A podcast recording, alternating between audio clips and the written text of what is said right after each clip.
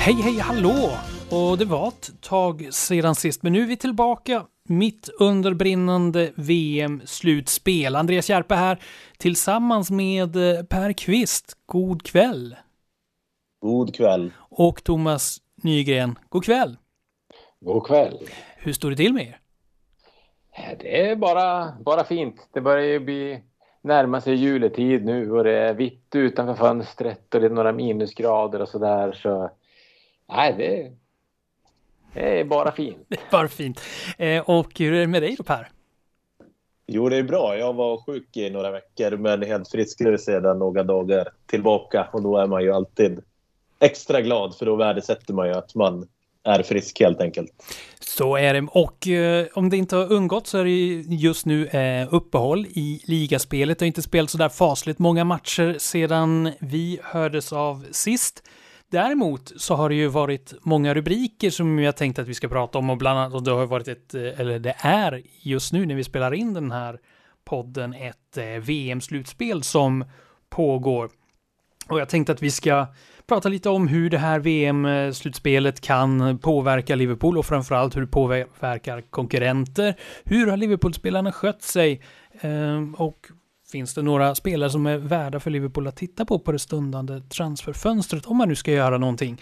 Men den stora nyheten vad gäller Liverpool sedan vi hördes av sist, det måste nog vara den bomben som eh, släpptes i början av november, nämligen det att eh, FSG, ägarna till Liverpool, har eh, satt upp klubben på försäljning. Och eh, vi kan väl börja där.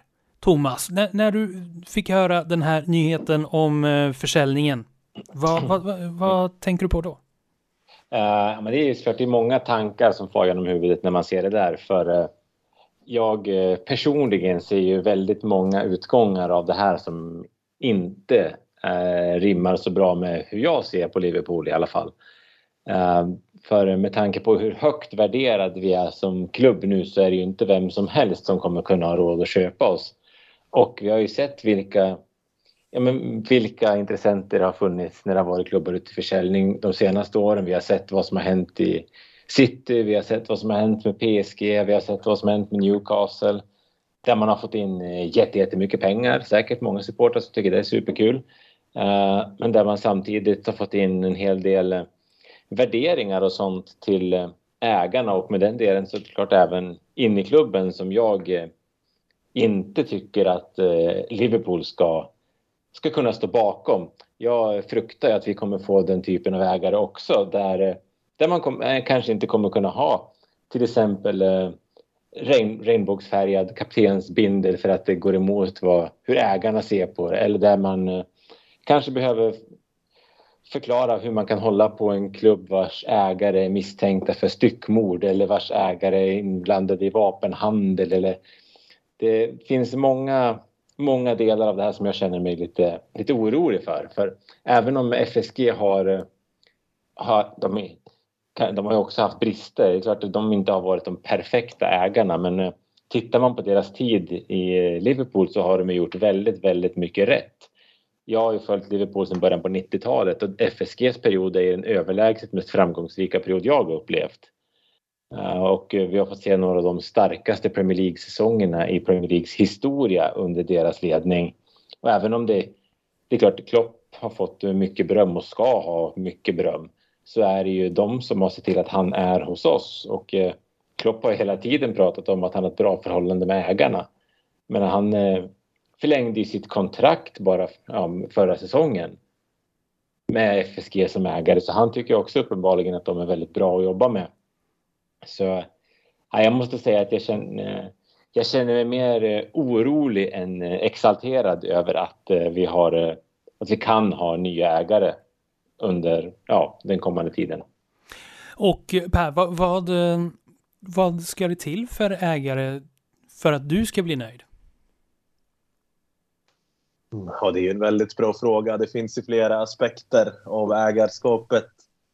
Den ena är ju den rent eh, moraliska aspekten som Thomas var inne på. Och det är ju klart att när eh, FSG köpte klubben så handlade det om 2-3 miljarder kronor. Nu handlar det om 20-30. Och man kan väl säga att eh, den moraliska nivån kommer förmodligen inte höjas i takt med värdeökningen. Det blir ju andra personer som har råd med klubben nu. Och de personerna kommer ju förmodligen inte ha samma värderingar som oss.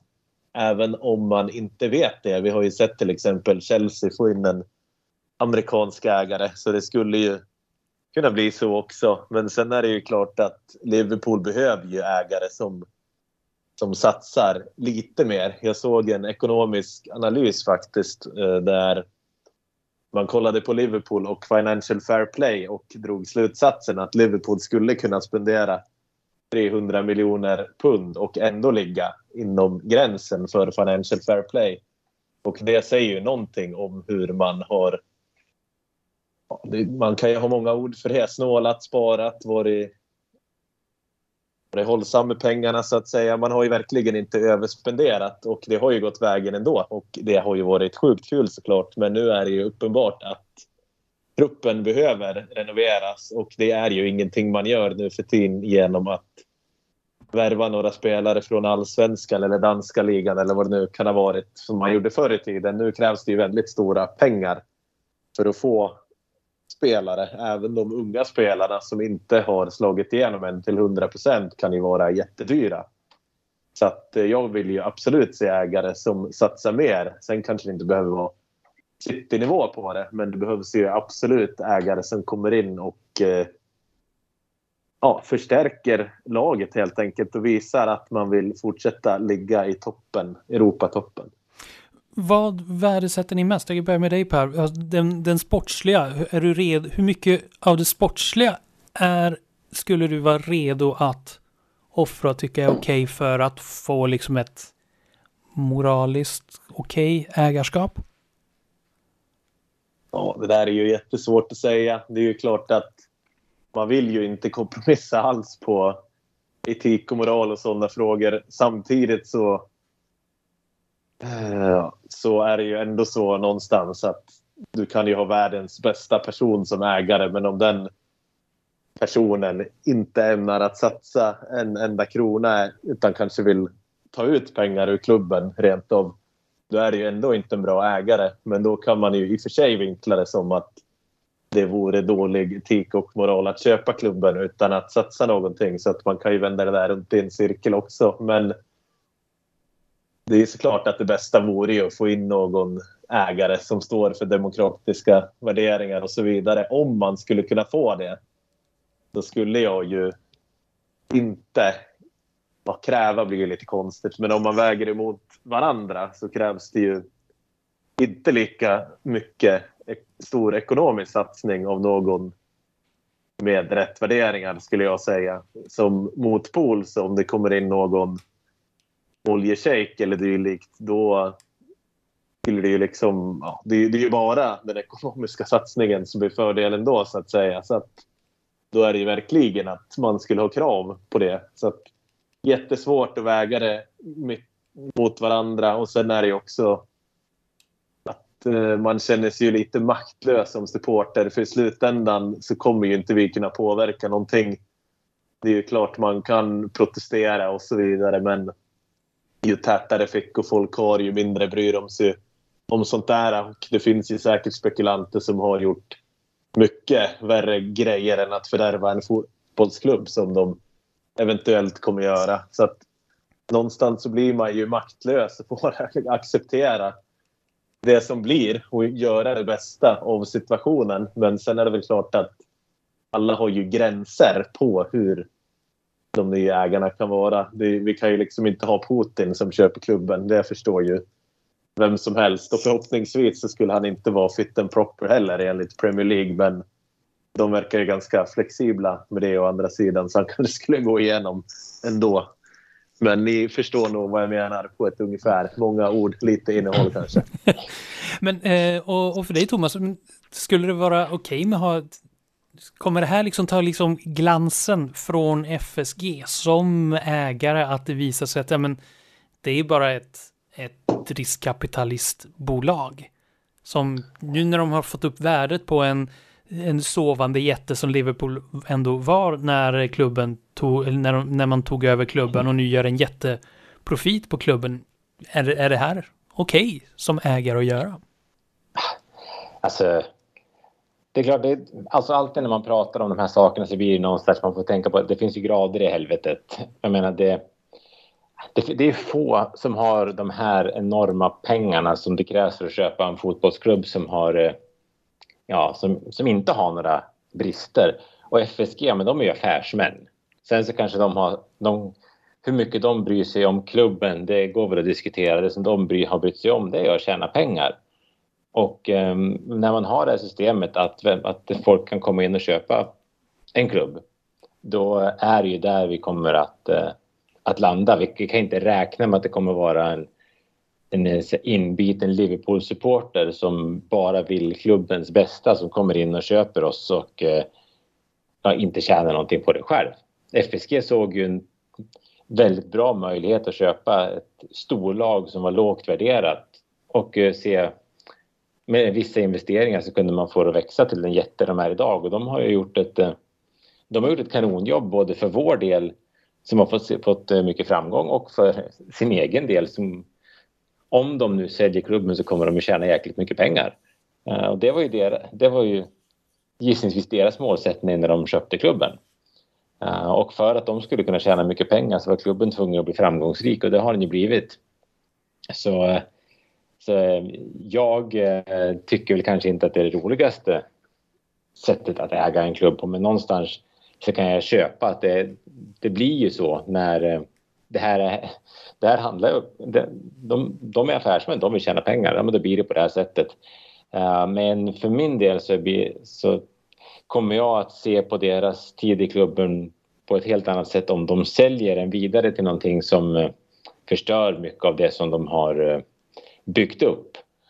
För ehm, ja, precis som jag var inne lite grann på tidigare, det finns ändå värderingar som jag tycker att Liverpool står för och eh, då behöver ju de som köper klubben stå för de värderingarna också.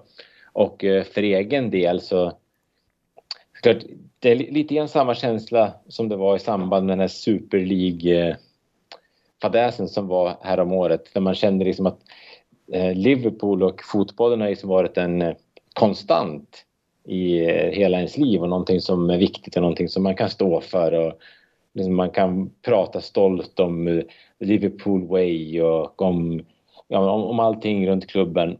Och sen så under några dagar så riskerade man att bli bestulen på det utav de som skulle starta Super League och göra Liverpool till någonting annat som, eh, ja, som inte jag kände att jag kunde stå för. Och nu är det lite grann samma sak igen att eh, om fel ägare kommer in, om vi skulle få en, en Newcastle-lik ägare oavsett varifrån den här personen kommer, om det är en person som eh, misstänks för att ha begått grova brott och som eh, inte står för mänskliga rättigheter och så vidare. Då skulle det skulle förta en hel del av eh, mitt supporterskap. Sen skulle jag givetvis, alltså, man kan inte bara sluta, hålla på, sluta vara supporter för att det kommer in fel personer som äger. Men om man bara går till sig själv och tänker på hur ser man, men hur ser vi på Citys titlar? Hur ser vi på PSGs framgångar? Hur ser vi på Newcastles framgångar? Inte tar vi dem på allvar. För vi vet att de har kommit till för grund av att de har fått en massa pengar ipumpade i sig från väldigt eh, tvivelaktigt håll. Och eh, om vi skulle få sådana ägare nu och sen pumpa in miljarder för att köpa Bellingham och andra superstjärnor. Ja, men hur, då är ju vi också en sån klubb. Och då skulle vi också vara en sån klubb som de andra inte skulle ta fullt på allvar för det är bara en sån här äh, pengadopad klubb som, klubb som köper världsstjärnor. Jag tycker att våran ligatitel som vi tog, den är ju häftig på så sätt att äh, visst, vi har också spenderat pengar, men det är inte alls på samma nivå som som City till exempel. Vi eh, petade ju ner det mest, ja, det kanske starkaste laget i Premier Leagues historia utan att spendera de här pengarna. Men när säsongen in, när vi gick in till säsongen som vi vann så värvade vi i stort sett ingenting. Utan vi byggde på kontinuitet, hittade rollspelare som passade in i som Klopp ville spela.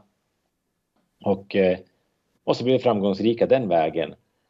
Och eh, jag tar ju, jag vet jag skrev en krönika om det här på hemsidan eh, häromveckan. Alltså jag, om jag får välja så blir jag ju hellre ett Sunderland som harvar i divisionen under än blir ett eh, Newcastle som går från att vara ett haveri till en eh, storklubb med hjälp av eh, väldigt tvivelaktiga pengar. Och bara en sån sak att man springer runt med Saudiarabiens landslagströja som andra tröja i Premier League.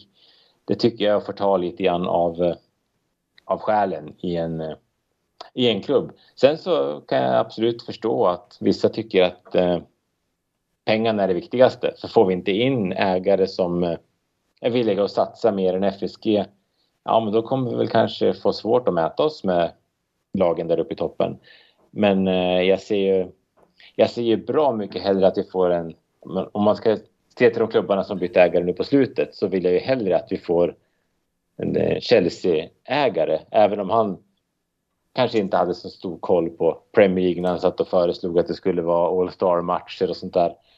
Eh, så, så har jag hellre någon som, som framstår som korkad än någon som framstår som, eh, ja, om man ska hårdra det, ondskefull. Ja, vi får se hur det blir. Det är ingenting klart i alla fall.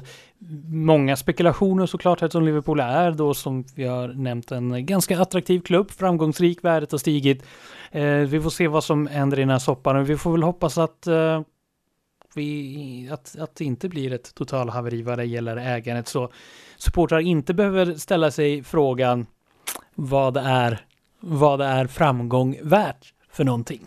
Eh, som sagt var, vi lämnar det här för den här gången. Jag är ganska säker på att vi kommer att få återkomma i frågan vad det lider. Och sen så lämnar vi då ägandeskapet som då eh, Liverpool sattes upp till salu strax före fotbolls-VM.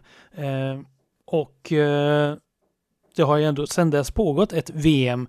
Eh, Liverpool har haft flera spelare i de olika trupperna och eh, Per, du som har sett många av matcherna i VM, hur tycker du att eh, spelarna har skött sig under det här mästerskapet?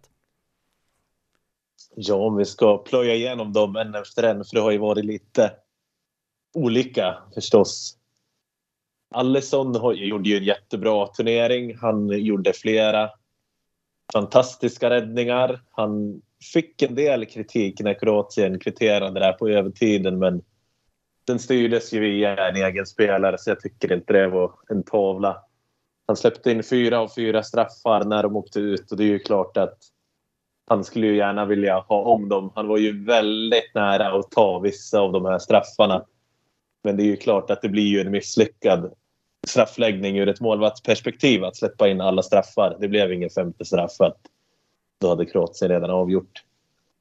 Fabinho platsade ju inte riktigt i Brasiliens lag. Han, eh, han hoppade in mot Kamerun, eller han startade mot Kamerun i den här sista gruppspelsmatchen när Brasilien redan var vidare när de luftade lite av de här bänkspelarna. Han, ja, han hade svårt att få speltid helt enkelt och där är väl det anmärkningsvärda att han inte kom in för att slå en straff där när Brasilien åkte ut de missade ju två av fyra straffar och Fabinho är ju en spelare som har ett fantastiskt strafffacit under sin karriär. Så det var ju lite synd kanske för både honom och framförallt Brasilien att han inte kom in där under straffläggningen. Men det måste ju inflika, det har ju varit flera landslag, jag vet England gjorde det bland annat, bytte in spelare för att bara slå straffar. Det brukar ju gå så där då, så jag vet inte riktigt om, det, om man kan säga att det var speciellt dumt. Speciellt inte hur, hur Fabinho har spelat också om man ska ha honom i en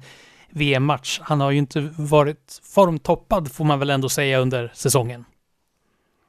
Nej, det var väl, de bytte ju in eh, Fred där i den 106 minuten. Det var väl det bytet i så fall som man ville ha haft in Fabinho på. Men det är klart att det är som du säger, det är ju lätt att vara efterklok för det här att man borde ha bytt in den och den spelaren. Eh, vi kommer ihåg när Chelsea bytte in Kepa inför straffarna och han släppte in varenda jäkla straff. Så det är såklart att det är en sån här efterkloks kommentar som vi kanske inte hade gjort om det inte hade varit en Liverpool-spelare. Vi favoriserar ju våra grabbar lite helt enkelt. Men, men Fabinho och Alisson har, har spelat. Firmino fick inte plats. Fabinho har inte spelat så mycket. Eh, övriga spelare då i, i Liverpool som har spelat VM. Eh, Henderson och Alexander Arnold var ju uttagna för England bland annat. Hur har det gått där?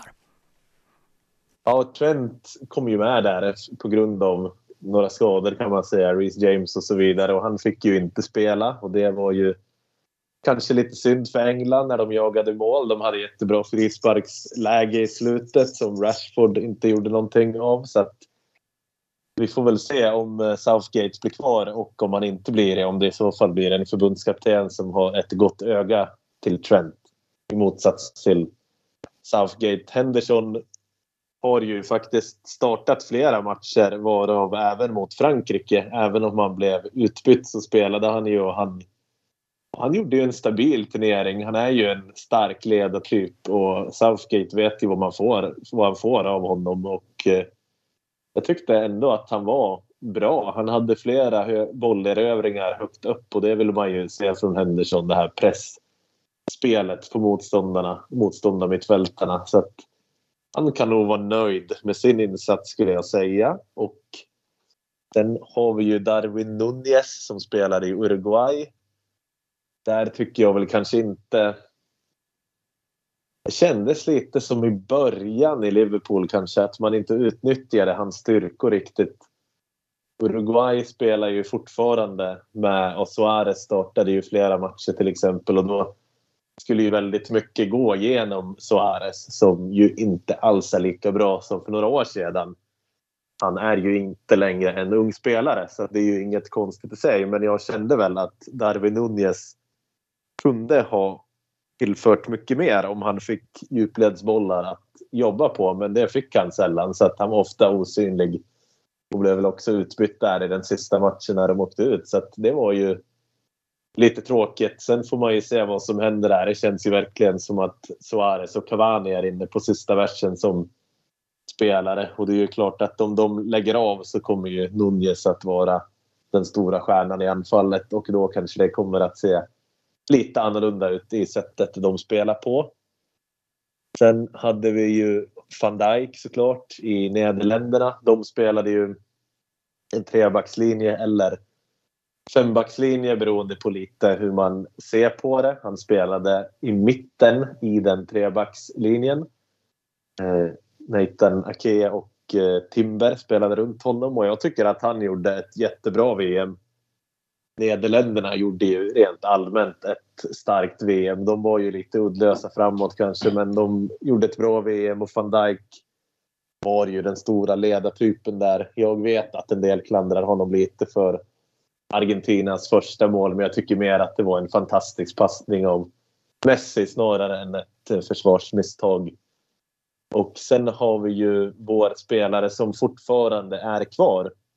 Och det är ju såklart Konaté i Frankrike. Han har startat en gruppspelsmatch, var jätte, jättebra, men han har haft svårt att platsa annars. Och det är inte så konstigt. Det här VM-slutspelet är ju hans första framträdanden i A-landslaget överhuvudtaget. Han har ju också varit skadad en hel del och Frankrike har ju gått med Varann och Uppa med Kanå i mittlåset och det är väl inte överraskande i sig men där skulle jag ändå vilja slänga in en liten brasklapp för att upp, speciellt Upamecano han har varit väldigt het under turneringen och dragit på sig en del varningar. Det känns som att han skulle kunna bli utvisad när som helst typ i matcherna. Och eh, Varann är ju en skadedrabbad spelare, det vet vi ju sedan tidigare. Så att det känns så absolut som att Konaté skulle kunna få speltid i turneringen. Det skulle mycket väl kunna bli så att han startar i finalen till exempel om de går dit om någon av de här andra inte kan spela. För han verkar absolut vara tredje valet bland mittbackarna. Så det är en spelare att hålla utkik på ja, resterande delar av VM som när vi spelar in det här så är det innan semifinalen. Så det är inte så många matcher kvar, två matcher kvar eh, för spelare. Men om man då ser av den sammanfattning som du har gjort upp här över de spelare som eh, har spelat VM då i, från Liverpools sida. Det är inte så eh, hårt matchande på spelare. Det är van Dijk som har varit ordinarie, det är Henderson som har fått spela en del, Allison då som har varit första målvakt i i Brasilien, men i övrigt så har det inte varit sådär jättehårt matchande.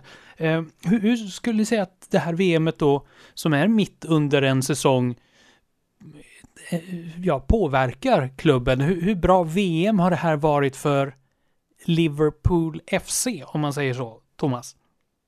Alltså, jag tycker att det finns eh, mycket med det här mästerskapet som ändå är, eh, är bra för, eh, för Liverpool tänker kanske främst de som inte har behövt åka som Salah som har, inte har haft en... Han hade Afrikanska mästerskapet mitt i förra säsongen och spelat extremt mycket fotboll de senaste åren och har nu fått en, en månads semester. Eh, samma sak med, egentligen, det är, vi har ju sett hur pass stor klubb vi är så har vi ändå ganska få spelare i VM. Så vi har både fått eh, lite vila från matchspel fått slicka såren lite grann efter en eh, halvdassig start på säsongen ändå får man säga. Och eh, nu hinner man med att spela några träningsmatcher eh, innan, innan det drar igång igen. Eh, det är inte så många spelare som ska behöva komma tillbaka slitna. Precis som ni antydde, det är många som har spelat ganska sporadiskt. Eh, och eh, gissningsvis så finns det andra lag i, i Premier League som kommer vara lite mer slitna än vad än vad vi är som kanske har skickat fler spelare till mästerskapet till att börja med. Även om inte, även om man åker ut tidigt, även om inte man spelar fullt ut och sånt så är det klart att det, det är speciellt att åka iväg på ett VM, både fysiskt och psykiskt så är det ju en, en anspänning. Eh, och eh, sen kan det vara en positiv inverkan också, det behöver inte vara negativt att åka iväg. Men det känns som att det borde vara lag som påverkas mycket mer än vad, än vad vi gör. Ehm, så eh, jag tror att det här mästerskapet för, för Liverpools del ändå får ses som någonting hyfsat positivt. Sen ska jag bara flika in att det är ju jätte, jättekonstigt att Alexander Arnold inte kan få speltid i, i ett landslag när man ser till vad han har uträttat, utrett, även om inte han har sin bästa säsong.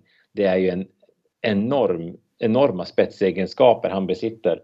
Så det är ju ett underbetyg till Southgate att han inte kan få in Alexander Arnold i, i en startelva. Jag, vet, jag lyssnade lite grann på en eh, NHL-podcast nu under uppehållet när det inte var någon fotboll. Där man pratade just om, om Erik Karlsson som, eh, som, som gör en jättebra säsong i, i NHL i år. Och man pratade just om det här att, att han kanske att, uh, han har kanske vissa defensiva brister.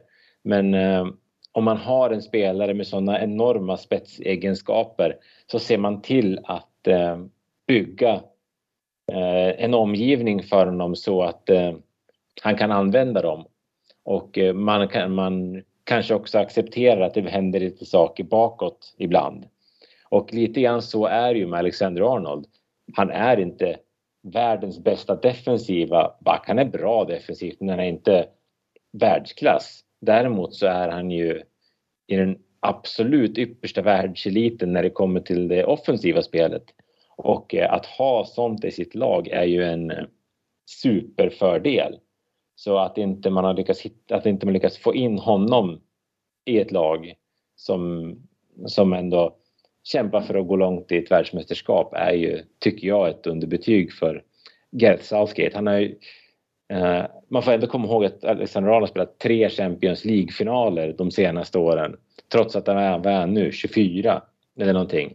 Han har varit med och han har vunnit Premier League och varit med och tagit och och placerat sig jättehögt där i flera år. Han, eh, han har ju presterat på en jättehög nivå länge och trots det så har det liksom aldrig fått kännas som att han har varit helt ordinarie i landslaget. Så jag tycker att det är eh, jag tycker att det är konstigt. Konstigt kanske, men eh, för Liverpools del så kommer han ju hem ganska fysiskt utvilad, kanske inte mentalt då. Eh, som sagt ett VM-slutspel är nog eh, Eh, jag har aldrig spelat ett VM själv så att jag kan inte säga fullt ut, men jag antar att det är ganska dränerande mentalt. Eh, en stark upplevelse. Eh, men Per, hur många spelare som har varit när du har sett de VM-matcher du har sett, skulle säga som har funnits spelare som har imponerat, som du har liksom fått upp ögonen för? Ja, alltså jag skulle väl säga att det är ju ingen som man får upp ögonen för för första gången i VM som tillhör det absoluta toppskiktet i turneringen. För det är ju ändå... Ja, vissa är ju helt enkelt de gamla vanliga. Jag menar Messi, Modric, Mbappé, Vinicius, Neymar, Griezmann, Giroud. Om vi säger en sån som Chouameni. Så visst, han har varit jättebra och en del verkar vara jätteförvånade men han spelar ju bra i Real Madrid till vardags. Enzo Fernandes i Argentina har ju varit jättebra. Han var inte, fick inte starta första matchen men har spelat till sig en ordinarie tröja. Men vi som följer Benfica i, i ligan och Champions League vet ju att han har gjort en jättebra säsong sedan han kom förra sommaren. Det var väl från eh, River Plate tror jag och det är ju klart att det är ju inte en överraskning att någon som spelar jättebra i Benfica spelar jättebra i VM egentligen. Tycker jag i alla fall. Sen, vilka ska man säga mer? Kanske Guardiol har ju varit jättebra. En ung mittback som spelar i Leipzig till vardags och Kroatien. Han har ju någon ansiktsskada så han spelar ju med en ansiktsmask. Och det ger ju lite kultstämpel på något vis och det är verkligen utmärkande. Mörkt skägg och eh, ansiktsmask. Men han har varit jättebra. Men det är ju inte heller en överraskning egentligen. Han var ju, har ju flera bra år bakom sig i ligan och Champions League och han var ju nära en jättestor övergång till Chelsea förra sommaren. Eh, Mohamed Kudos, också, eller Kudus, jag vet inte riktigt hur man uttalar det. Han har ju varit jättebra. Han var jättebra i Ghana. Ni kanske kommer ihåg honom från Ajax. Han gjorde ju mål mot Liverpool bland annat. Och det är ju egentligen samma där. Är man Ajax bästa spelare så är det ju klart att man är att räkna med även i VM. Om jag ska säga några eh, som kanske är lite mer oväntade, även om de är ju också spelare som många känner till, så skulle jag väl säga eh, Cody Gakpo i eh, Nederländerna har gjort flera mål och det känns ju som att han har fått ett genombrott. Men sen är det ju faktiskt så att han är ju den bästa spelaren i holländska ligan den här säsongen och är ju typiskt en sån här spelare som har varvat spelet så att säga i Holland och kommer flytta till en stor klubb. Han är ju 23 så att han är ju inte superung men det är ju absolut en spelare för storklubbarna. Om jag ska säga någon som kanske har överraskat lite och som kanske kan vara intressant ur ett Liverpool-perspektiv så skulle jag väl säga Adrien Rabiot i Frankrike. Han är ju en spelare som har varit lovande länge. Nu är han 27. Hans kontrakt går ut efter säsongen. Han är känd i många kretsar som en överskattad fotbollsspelare. Och det är väl just därför som det är värt att säga att han har varit bra. Man kan inte alltid bara kritisera spelare när de har varit dåliga. Och det är ju klart att en sån spelare i sina bästa år på free transfer är ju väldigt attraktivt för många klubbar, även för Liverpool säkert som behöver massa mittfältare nästa sommar. Och om man ska ta de som är lite mer okända så är väl Amrabat i Marocko han är väl mer okänd än de jag har sagt hittills. Men han är ju faktiskt en väldigt etablerad spelare i Fiorentina i Serie A. Så att han är ju absolut ingen duvunge. Och han är ju också en... Han har varit jättebra i den här turneringen i ett succélag. Marocko är ju såklart turneringens största succélag sett till förväntningarna och spelarmaterialet. Han är en defensiv mittfältare som vinner många bollar och sånt där sägs ju också vara intressant för Liverpool men ja, det är också väldigt tacksamt att koppla mittfältare till Liverpool just nu för att det är ju uppenbart att man behöver ta in kanske ja, tre, tre mittfältare det närmaste året. Så det är jättesvårt att säga om det ligger något bakom det. Det är också väldigt typiskt att när spelare presterar i VM så säger man att de är aktuella för en klubb men det är ju naturligtvis så att om Liverpool köper någon av de här spelarna som Amrabat eller Enzo Fernandes eller Gakpo eller Kudus eller för den delen Rabiot så är ju, väger ju inte VM-prestationerna sådär jättetungt. Man scoutar dem ju snarare i deras vardag och i ligaspelet. Och eh, jag tror inte att man värdesätter så himla mycket om någon av dem står på huvudet i en VM-match. Då tror jag nog att de här insatserna i Champions League, League bedöms som mycket viktigare. Låter då som eh, att det inte har varit det här stora genombrottet. Jag tänker som det var med James Rodriguez bland annat för, för ett par år sedan när han dominerade för var det Colombia och gick för stora pengar till Real Madrid. Att det har inte varit de där oväntade eh, succéerna ändå som, som spelare som har fått det här förlösande.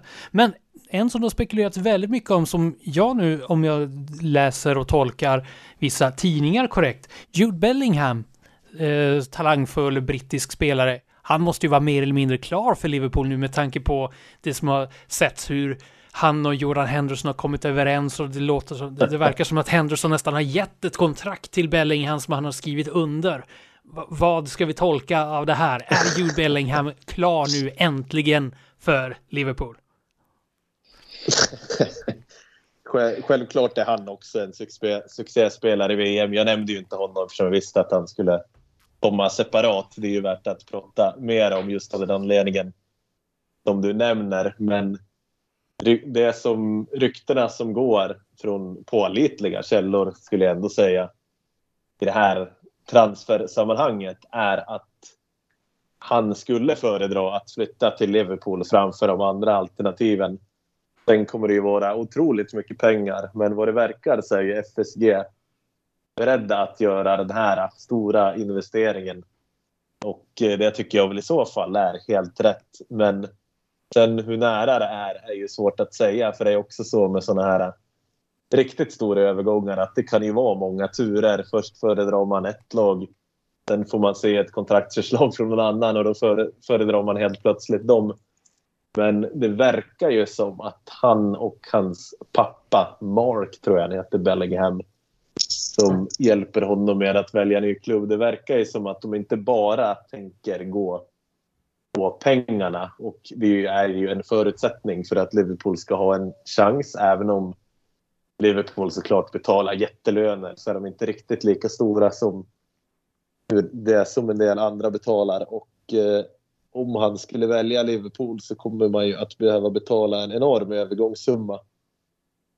Eh, så är det ju såklart. Men hur nära det är? Ja, det är ju svårt att säga för det verkar ju som att det är nästa sommar som en övergång i så fall kan bli av. Och det är ju klart att det är lång tid tills dess. Det är mycket som kan hända. Många erbjudanden som kan komma. Det kan komma skador. Man kan ändra sig hit och dit. Men som du säger så är han ju nära Henderson och han är ju också väldigt god vän med Trent Alexander-Arnold. Så det kanske kommer något gott med att Trent blev uttagen till VM trots allt. För att Agent Trent det är väl så man, många skriver på sociala medier. Och om det blir så så är det ju klart att den VM-uttagningen var värt det alla dagar i veckan. Varför skulle Liverpool vilja ha Jude Bellingham? Varför skulle han vara värd så mycket pengar? Ja, han är ju den bästa engelska spelaren i sin generation. Han är ju en spelare som skulle kunna bli en ny Steven Gerrard, det vill säga en världsklass mittfältare de kommande 12-15 åren beroende på hur han håller där efter 30. Han är ju en otroligt bra tvåvägsspelare som redan nu är en stor, stor faktor, avgörande faktor. I, inte bara i VM, han är även det i Bundesliga och Champions League. Så att han är ju verkligen en spelare som gör skillnaden i matcherna. Och sen är det väl så om man ska vara helt ärlig så finns det väl ingen stor klubb i hela Europa som behöver en bra tvåvägsmittfältare lika mycket som just Liverpool. Så att han skulle ju verkligen behövas och passa in.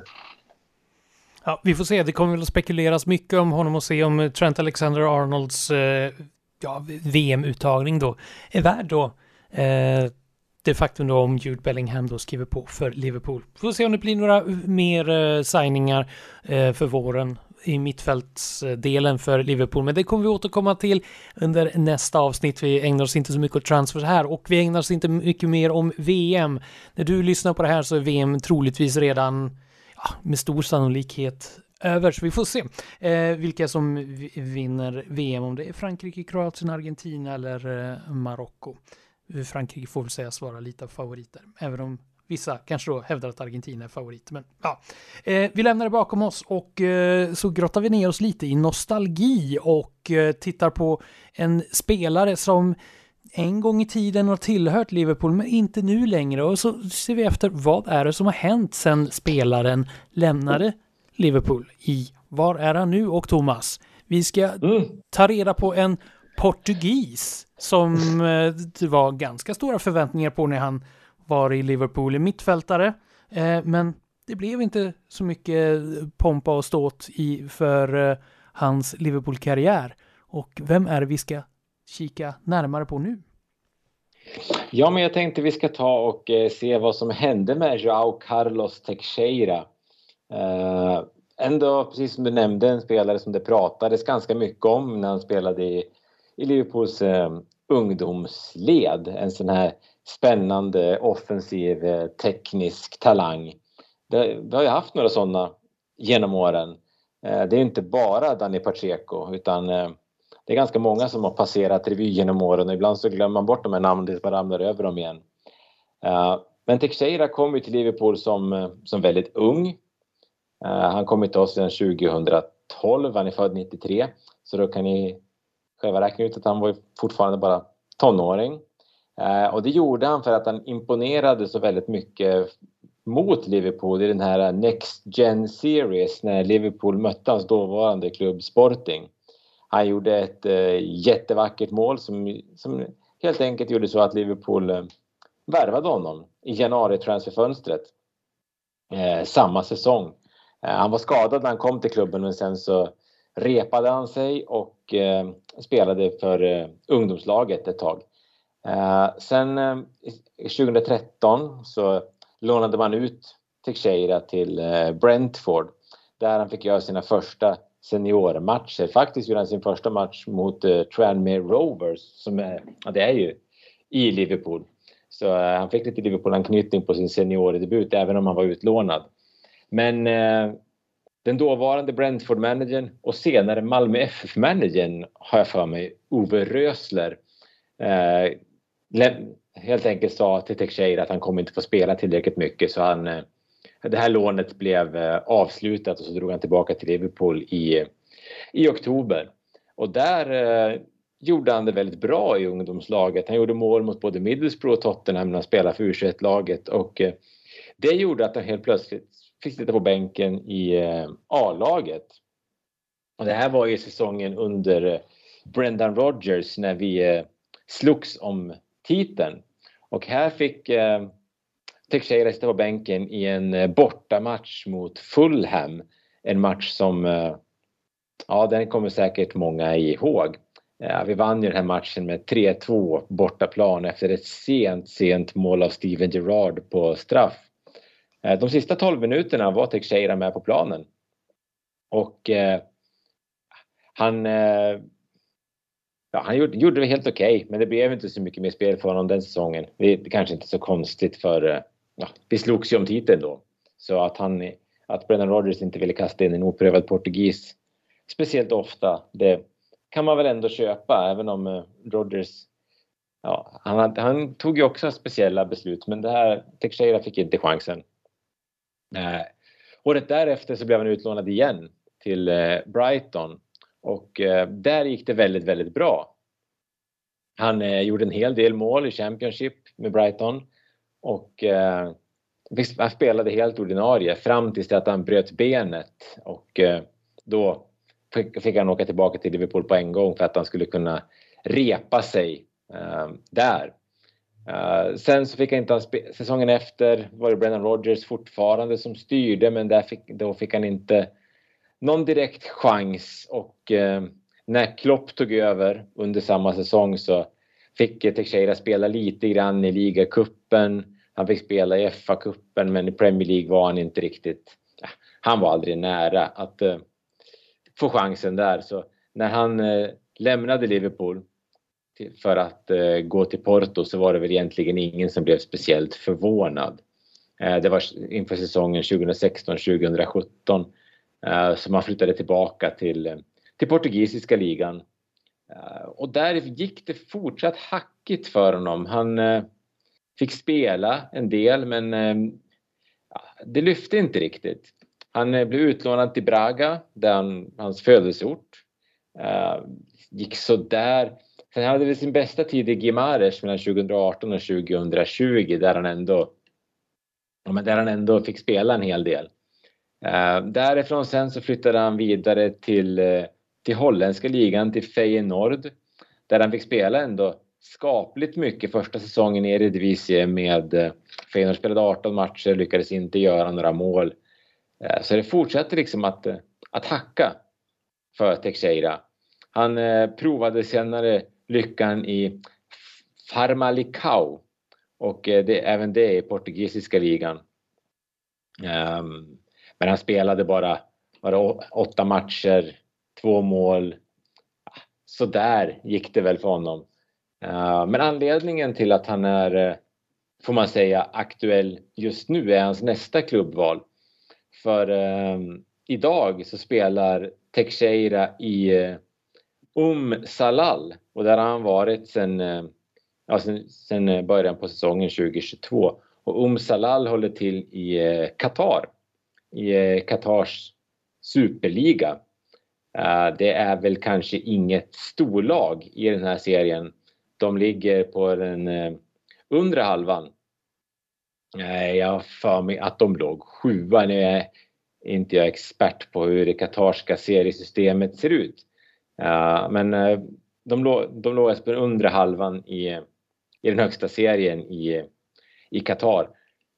Men Teixeira är ju lagets, ja, för mig i alla fall, i särklass mest kända spelare. Det är ju främst inhemska spelare som, eh, som spelar i det här laget. Eh, och eh, är väl inte något så superframgångsrikt lag. Um, men om man kollar i deras, på deras historik så är det väl, det är väl så att de har, det har mest varit Qatar-spelare och så enstaka. Det har ofta varit brassar och sånt där. Teixeira är en av två portugiser som har spelat där. Så jag tänkte att det kanske inte var så många kända spelare som hade varit i den här ligan och kanske främst inte varit i Umsalal när hade Teixeira håller till. Men jag hittade ändå några intressanta namn. Uh, i det, vi har en holländsk back med väldigt tydlig Premier League-anknytning som var här säsongen 2010-2011 i Mario Melchiot, om ni minns den gamla ja, Chelsea är väl det som man minns honom bäst ifrån. Eh, vi har två fransmän också som vissa kanske känner igen. Det var Jeremy Aliadier som höll till i Arsenal ett tag. Och sen har jag en spelare som också är här som jag tror att du Andreas kanske har lite bättre koll på än många av lyssnarna. För jag vill minnas att du ändå var ett fan av Auxerre en gång i tiden.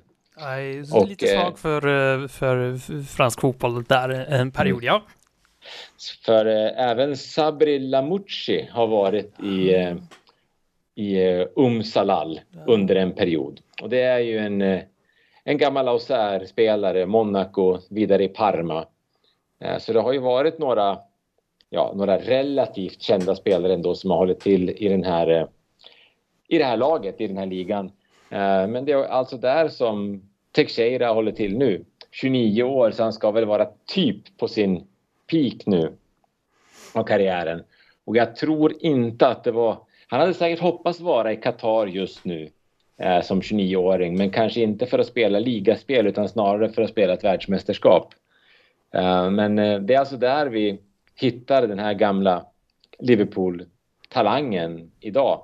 Och eh, ser man till vad som har hänt med honom sedan han, kom, sedan han gick till Liverpool så är det ju det har ju inte blivit vad han hoppades att karriären skulle bli och någonstans får man väl säga att det här benbrottet eh, mot Huddersfield när han ändå hade en jättebra säsong i eh, Brighton kanske var, kanske var det ändå som satte lite för stora käppar i hjulet för honom.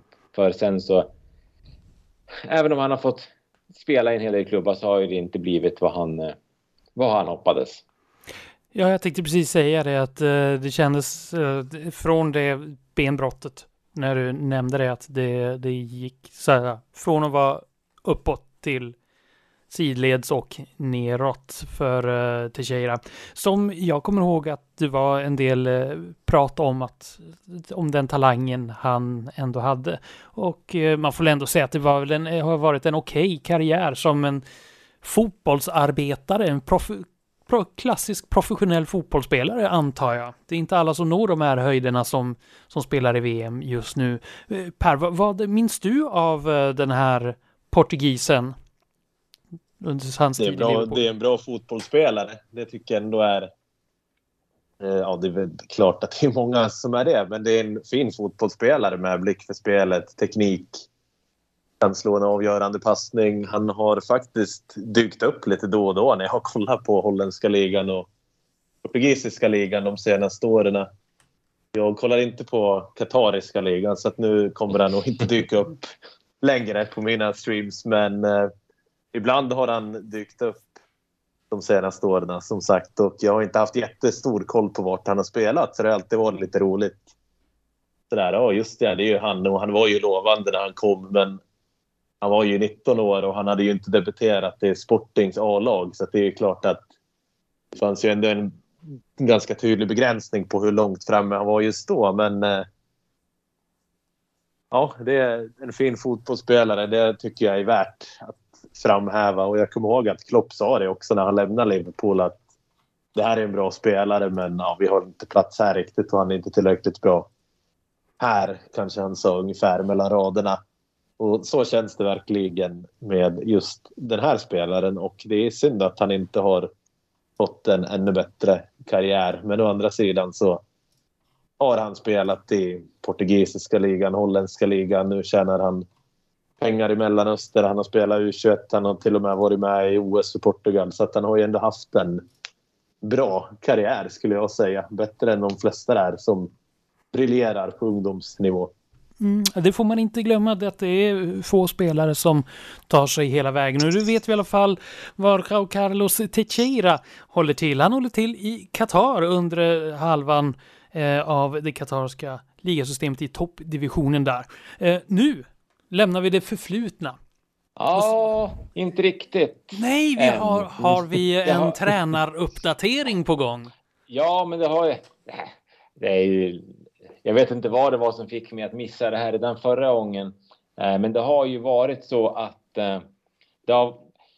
Vi vet ju att Kroatiens u har varit framgångsrikt och eh, man, man gick ju på några onödiga plumpar i kvalet när man förlorade både mot Finland och mot Kroatien. Uh, och det gjorde att man fick spela ett, uh, ett kval till, uh, till U21-mästerskapet. Och där hamnade man i ett kval mot Danmark. Nej, hur löste Igor Biskan det här då? För att ja, det måste han ju ha gjort. Matchen spelades i september. Eh, och första matchen på hemmaplan så lyckades Biskan leda sitt lag till en 2-1-seger. Uh, eh, och så det var väl med ändå viss luft under uh, vingarna som man tog sig till uh, returmatchen. Man ledde ju med 2-0 i den här matchen ganska långt in innan Danmark reducerade till 2-1. I den andra matchen så hamnade man tyvärr då i underläge Eh, efter bara 19 minuter låg man under med 2-0 och 2-0 var ju precis det som Danmark behövde för att gå vidare. Ehm, med en eh, kanske lite mer orutinerad och oskicklig tränare så, kanske, så hade, tror jag att Kroatien hade haft svårt att resa sig efter en sån här tung start för Danmark kände ju verkligen att det här var deras chans nu. Men uh, Biskan gjorde några byten. Eh, han gjorde två byten redan efter 56 minuter eh, då han plockade in eh, lite nytt blod och eh, i den 84 minuten så lyckades Igor Matanovic göra 2-1. Och eh, det betydde ju att eh, det blev förlängning och förlängningen slutade mållös så det hel, allt det här fick avgöras på straffar. Um, och Biskan har ju ändå fått se straffläggningar tidigare. Han var ju, även om inte han var med och spelade i Istanbul så såg han ju straffläggningen. Och eh, då vann Liverpool hans lag och nu vann eh, Kroatiens U21, alltså hans lag, straffläggningen Men det satt hårt åt. Det var i eh, den sjätte straffomgången som eh, Mattias Ross missade för Danmark och Marko Pasalic avgjorde för eh, Kroatien. Så eh, man lyckades kravla sig ut ur det här kniviga läget och ta sig vidare. Um, sen dess har man också spelat ett par träningsmatcher här i november där man båda slagit Polen med 3-1 och kryssat mot Österrike. Uh, så man kan väl säga det att matchen mot Österrike då testade Biskan en lite ny taktik.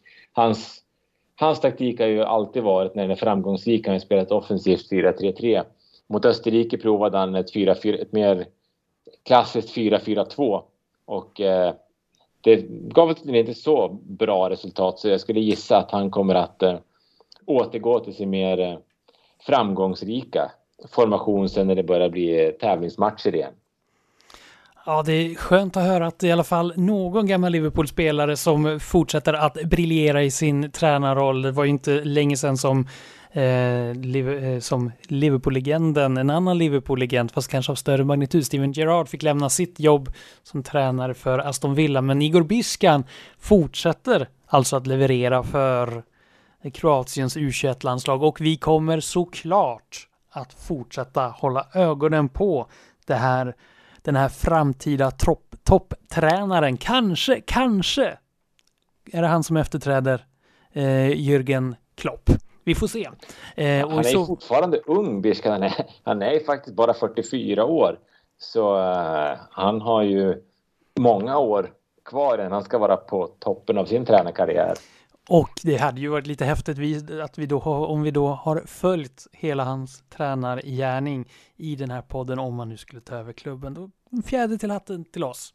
Men vi är inte riktigt där än, även om vi är på god väg. Och eh, vi fortsätter att följa Igor Biskans väg eh, mot den absoluta tränartoppen här i Total Liverpools podd. Eh, och eh, ja, vi, han är inte riktigt i Liverpool än. Och eh, Liverpools ligaspel har inte börjat riktigt än. Men för att ge en liten uppfräschning ska vi säga att eh, 14 omgångar har spelats av Premier League och Liverpool återfinns på en sjätte plats.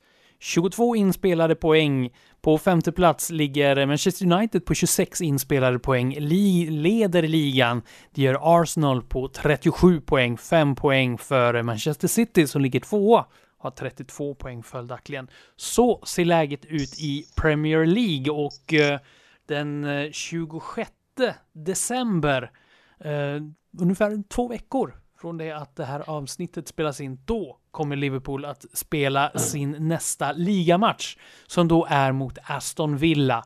Sen kommer man spela mot Leicester, Brentford och Brighton i ligan och då är vi framme i den 14 januari. Så att det, det är ett tag kvar tills dess att Liverpool spelar och eh, sen blir det matcher återigen i Premier League. Sen ska vi också säga så att eh, under den här perioden eh, så kommer man den 22 december att spela en ligacupmatch mot Manchester City och den 7 januari spelar man en FA-cupmatch mot Wolverhampton. Men jag tänker att vi zoomar in lite på ligan där det då Aston Villa, Leicester, Brentford och Brighton står för motståndet fram till mitten av januari. Känns lite konstigt att prata ligafotboll så här nu efter nästan en månad, eh, månads uppehåll av VM, men känns det att ligan nu snart är igång igen som vanligt lagom till eh, jul, Per? Det hade känts bättre om skadeläget hade varit bättre. Vi har ju fortfarande Luis Diaz och eh, Jota som inte kommer vara tillgängliga när vi är tillbaka.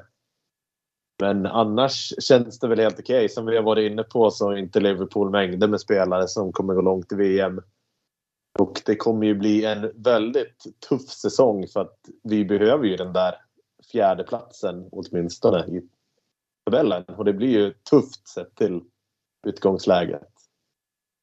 Eh, Thomas, hur, hur, välkommet var det här VMet ändå?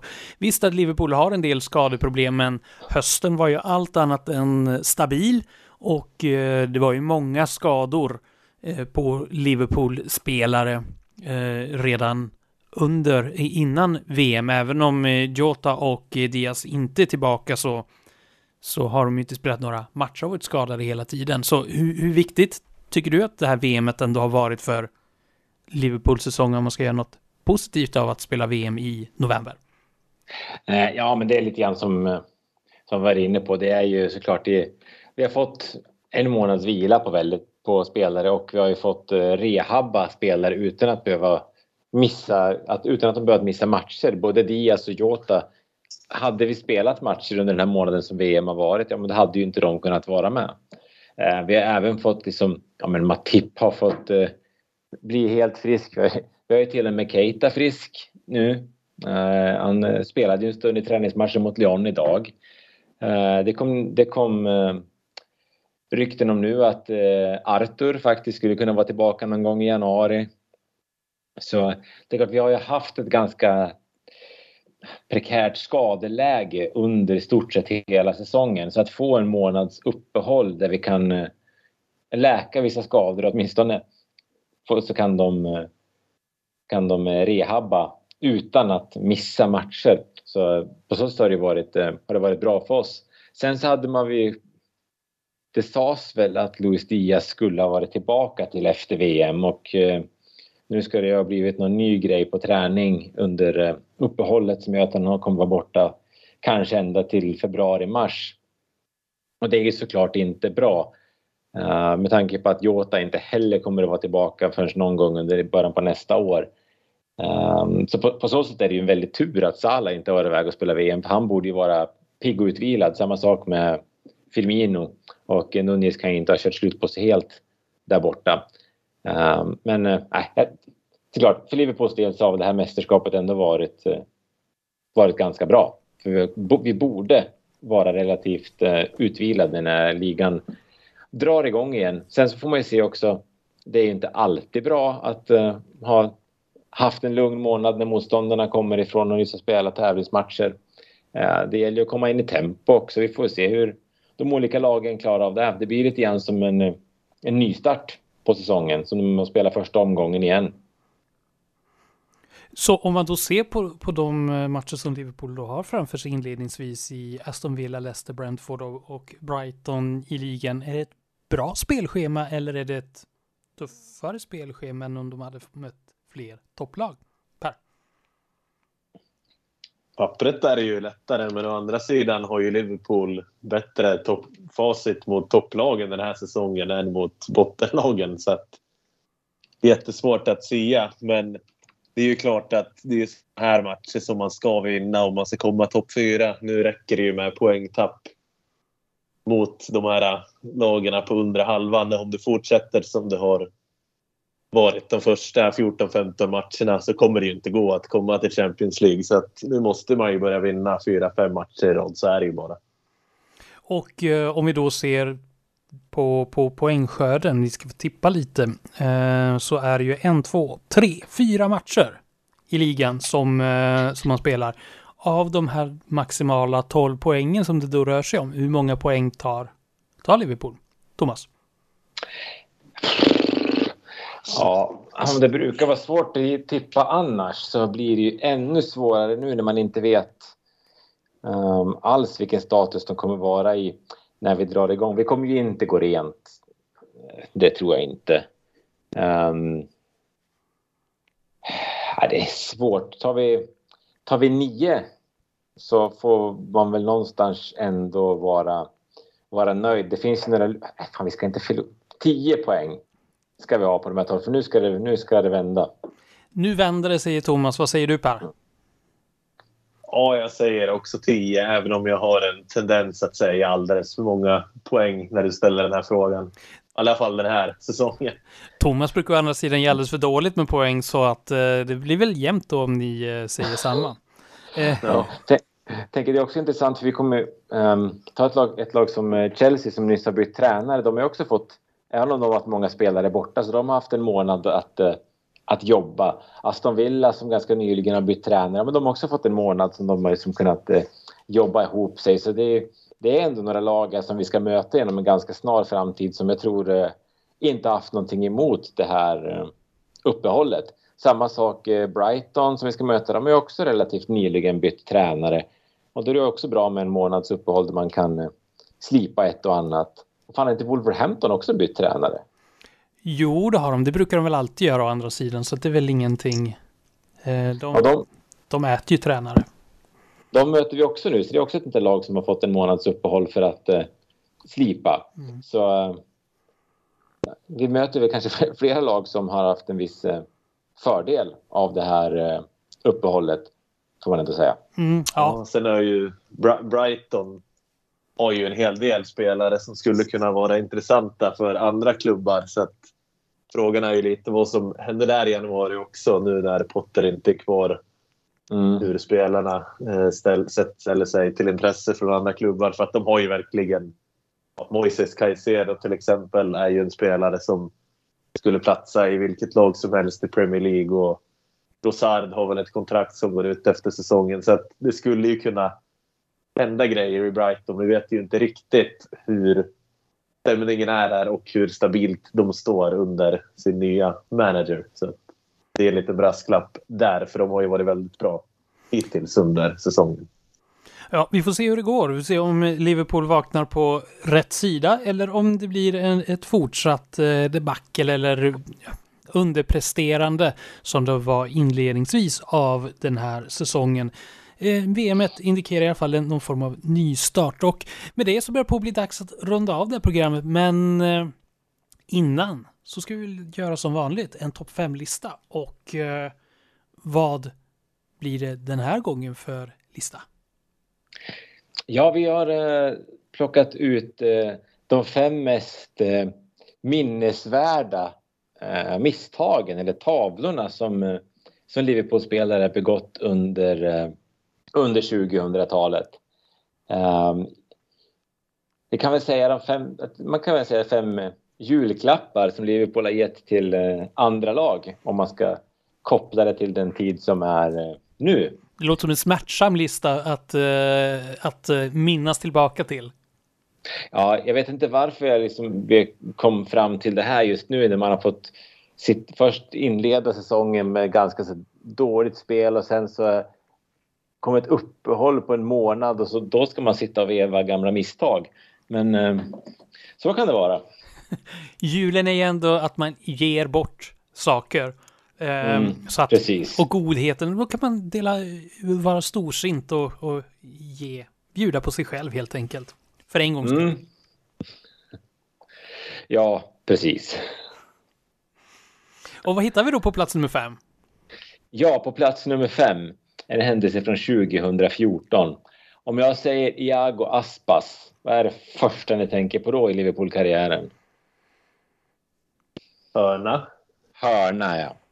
Det är ju, hörnan. Det är ju en av ja, de mest orättvisa karriärsutdömningar som vi Liverpool-supportrar nog har gjort på Iago Aspas som ändå var en duktig målskytt både innan han kom till Liverpool och efter han lämnade Liverpool. Men hos oss så är han bara ihågkommen för en totalt misslyckad hörna i matchen mot Chelsea 2014 när vi när vi kämpade för att eh, komma ikapp för att ha, ha en fortsatt ligaledning så slog han en hörna som eh, ja, som är det som han helt enkelt eh, är ihågkommen för Liverpool. En av de, eh, en av de sämre hörnorna under 2000-talet som gjorde att den här, nu var det inte bara den saken som gjorde att vi vann matchen, men det var väl inte den typen av hörna som man kanske hade, hade drömt om att se. Så Iago Aspas hörna är ju mycket minnesvärd. Så vi har satt nu ribban ganska lågt eller högt, det beror på hur man ser det. Men jag aspas på plats nummer fem och vad hittar vi då på plats nummer fyra? Plats nummer fyra har jag satt en personlig, man kan säga favorit eh, i den här typen av kategorier så har jag ett sån här um, 2005 vann Liverpool Champions League med kanske den eh, en av de sämre vänsterbackar som har vunnit Champions League, Jimmy Traore. Och han hade under det här året han gjorde nog det absolut konstigaste självmålet som jag någonsin har sett i en fa Cup-match mot eh, Burnley. Där det kommer ett inspel ifrån eh, högerkanten sett till Liverpool. Ett hårt inspel in framför mål. Den spelare som är först på bollen är Traore. Och istället för att slå undan bollen eller stoppa bollen så gör han en eh, snurrfint med bollen rakt in i eget mål. Och det, här, det, spelar ingen roll hur många gånger man tittar på den här aktionen så går det inte att förstå varför han väljer att göra som han gör. För han är mitt framför mål och eh, pressat läge och väljer alltså att göra en snurrfint med bollen in i eget mål. Uh, för mig är det här uh, ett väldigt uh, minnesvärt, en minnesvärd händelse. Även om då var jag väldigt, väldigt irriterad. Icke imponerad av Jimmy Traore som väl som har bjudit på en hel del minnesvärda saker. Kanske inte för, för de egna supportrarna men för andra. Givmild. Han hade, han hade ju ett jätteskott som han satte när han spelade i... Eh, var det i Seattle han var när han spelade i eh, USA? Där hade han ju ett jätteskott som typ blev årets mål eller något liknande. Um, men uh, ja, det, i Liverpool. Han vann Champions League. Men eh, han var väl kanske inte en Champions League-vinnare, bra spelare. han var lovande. Eh, nya Marcel Desailly eller någonting var han ju. eh, ansågs han vara av Gerard Olier som tog honom till klubben för många herrans år sedan.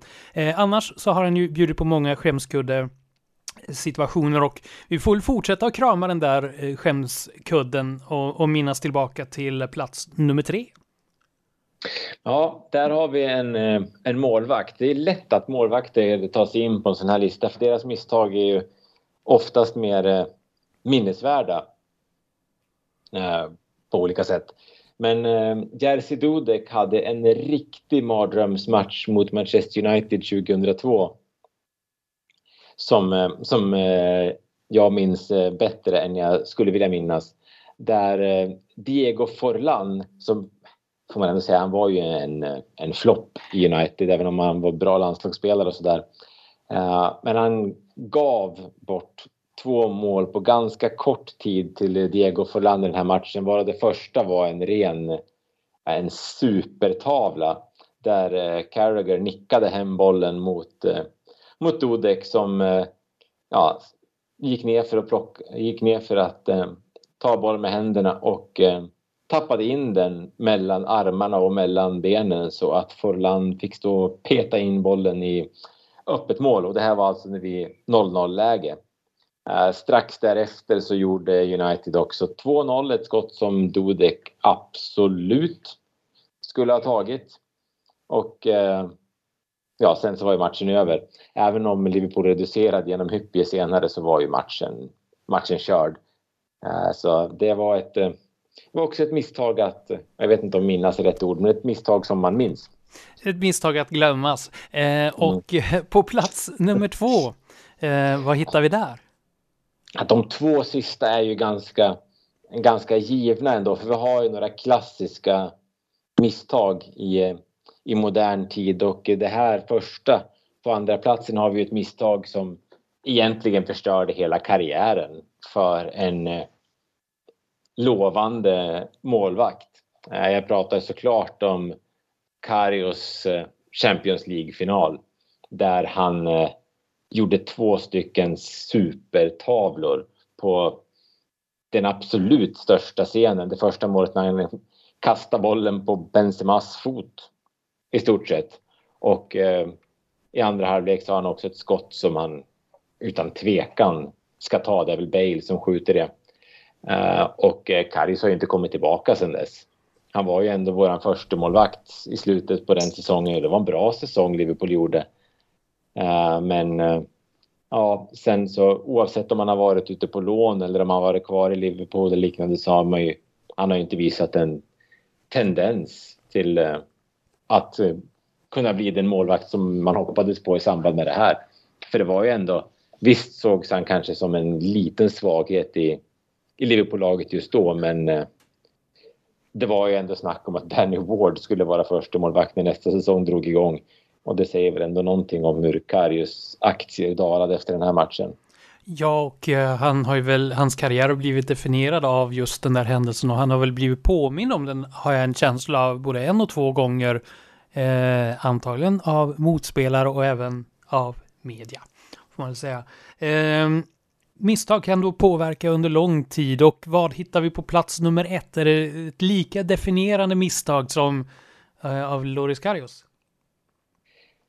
Man får väl säga att den spelaren som har gjort misstaget som eh, tog första platsen hans eh, karriär går ju inte att eh, säga någonting om. Det är ju den bästa spelaren som Liverpool har haft i modern tid.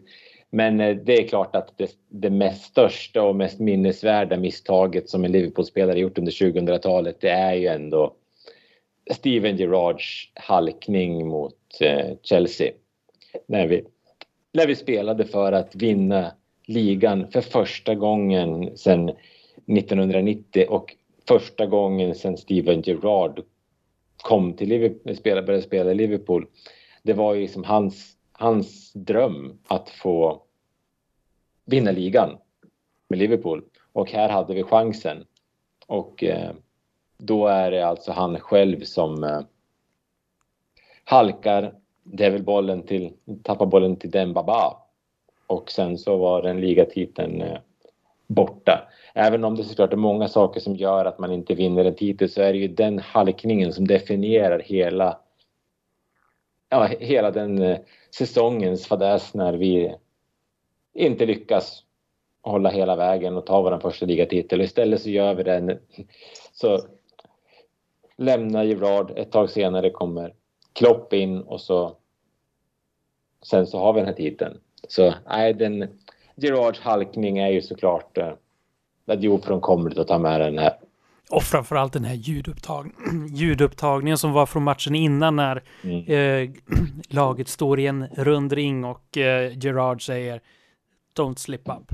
Eller något mm. liknande och så är det han som slips i ja. matchen därpå, vilket gör det ännu grymmare.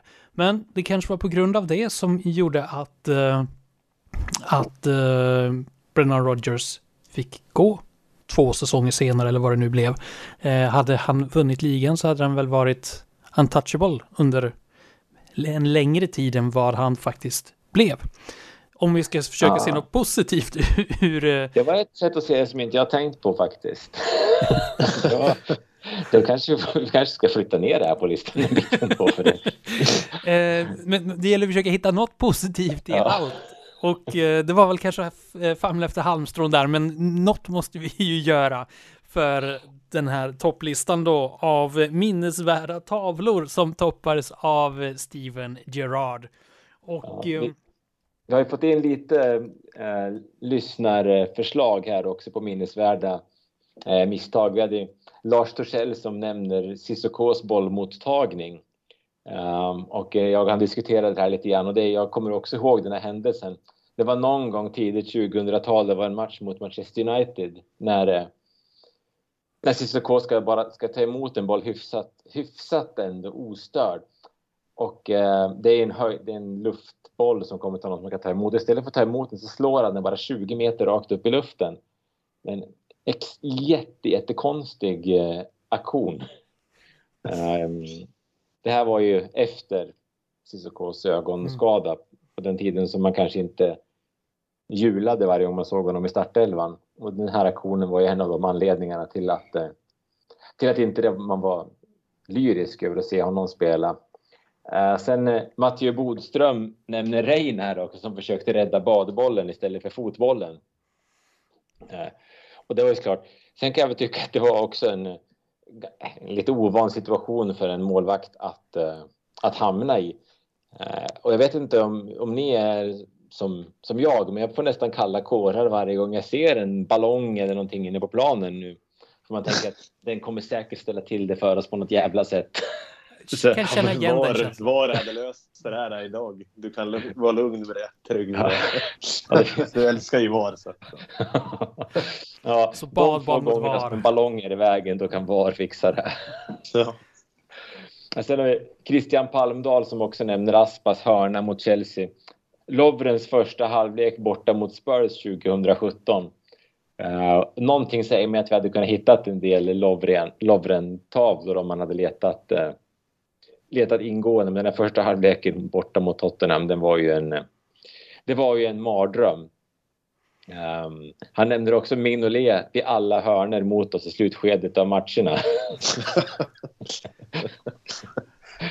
och, och det minns jag också när, när väl uh, Allison kom att få en målvakt som kunde gå ut och plocka ner en hörna. Det var ju det var ju en upplevelse. Sen så kom van Dijk och plötsligt hade mittback som kunde nicka undan en hörna också. Så det var mycket som kom på en gång. Ja, man kan lugnt säga att de värvningarna eh, inverkade. Och det kan man ju se när man kollar på den här listan. Ja, för det var ju inte bara Mignolet som var lite darrig på hörnor, utan Reinas styrka låg ju inte heller i just hörnor. Eh, så att eh, det blev väl en liten uppenbarelse att ha en målvakt som helt plötsligt kunde boxa ut bollen med mer säkerhet och auktoritet än vad någon av de tidigare målvakterna hade gjort. Ja. Får man väl säga. Och med det så, börjar på, så är det väl dags att eh, stänga ner det här avsnittet för den här gången. Vi kommer tillbaka eh, ja, runt den 15-16 januari och då har ligan dragit igång igen och det är vardagslunk återigen efter ett månadslångt uppehåll av eh, VM. Vi får se då om eh, Liverpool eh, har hittat formen och stabiliteten som man har haft under de senare åren eller om det fortsätter att vara upp och ner. Hur kommer det att gå eh, för Liverpool? Kommer man ha hittat nya ägare fram tills dess? Kommer Jude Bellingham att eh, skriva på redan i januari? Har Trent Alexander-Arnold och Jordan Henderson lyckats lobba så mycket så att eh, Bellingham tycker att äh, vi lämnar Dortmund redan nu, det är, vem bryr sig? eller kommer allt vara som vanligt igen. Vad, under den här kommande månaden, eh, Per, vad, vad ser du fram emot mest? Att Premier League trots allt börjar igen och vi får se Liverpool spela. Ja, det, det väl, känns ganska rimligt. Och eh, Thomas, ja. vad, vad, vad, vad ser du fram emot? Ja, men alltså som du bäddade upp det här med alla cliffhangers som eh, som man har att se fram emot under den kommande månaden så är det klart att eh, det, finns ju en, eh, det finns ju en hel del att, eh, att se fram emot och eh, det ska bli otroligt skönt att vi kan lägga det här fruktansvärda mästerskapet bakom oss. Får bara hoppas att det inte blir en fruktansvärd ägarsituation. Typ eh, Hicks och Gillette. Liverpool har ju haft sin eh, historia med dem. Men det får framtiden utvisa. Nu är det dags att stänga för idag. Tack så mycket Thomas Nygren och Per Kvist från eh, Total Liverpool. Och eh, tack så mycket till dig som har valt att ladda ner den här eh, podden. Hoppas du får en trevlig dag. Jag Andreas Järpe tackar för mig. Ha det så bra. Hej då! Liverpool!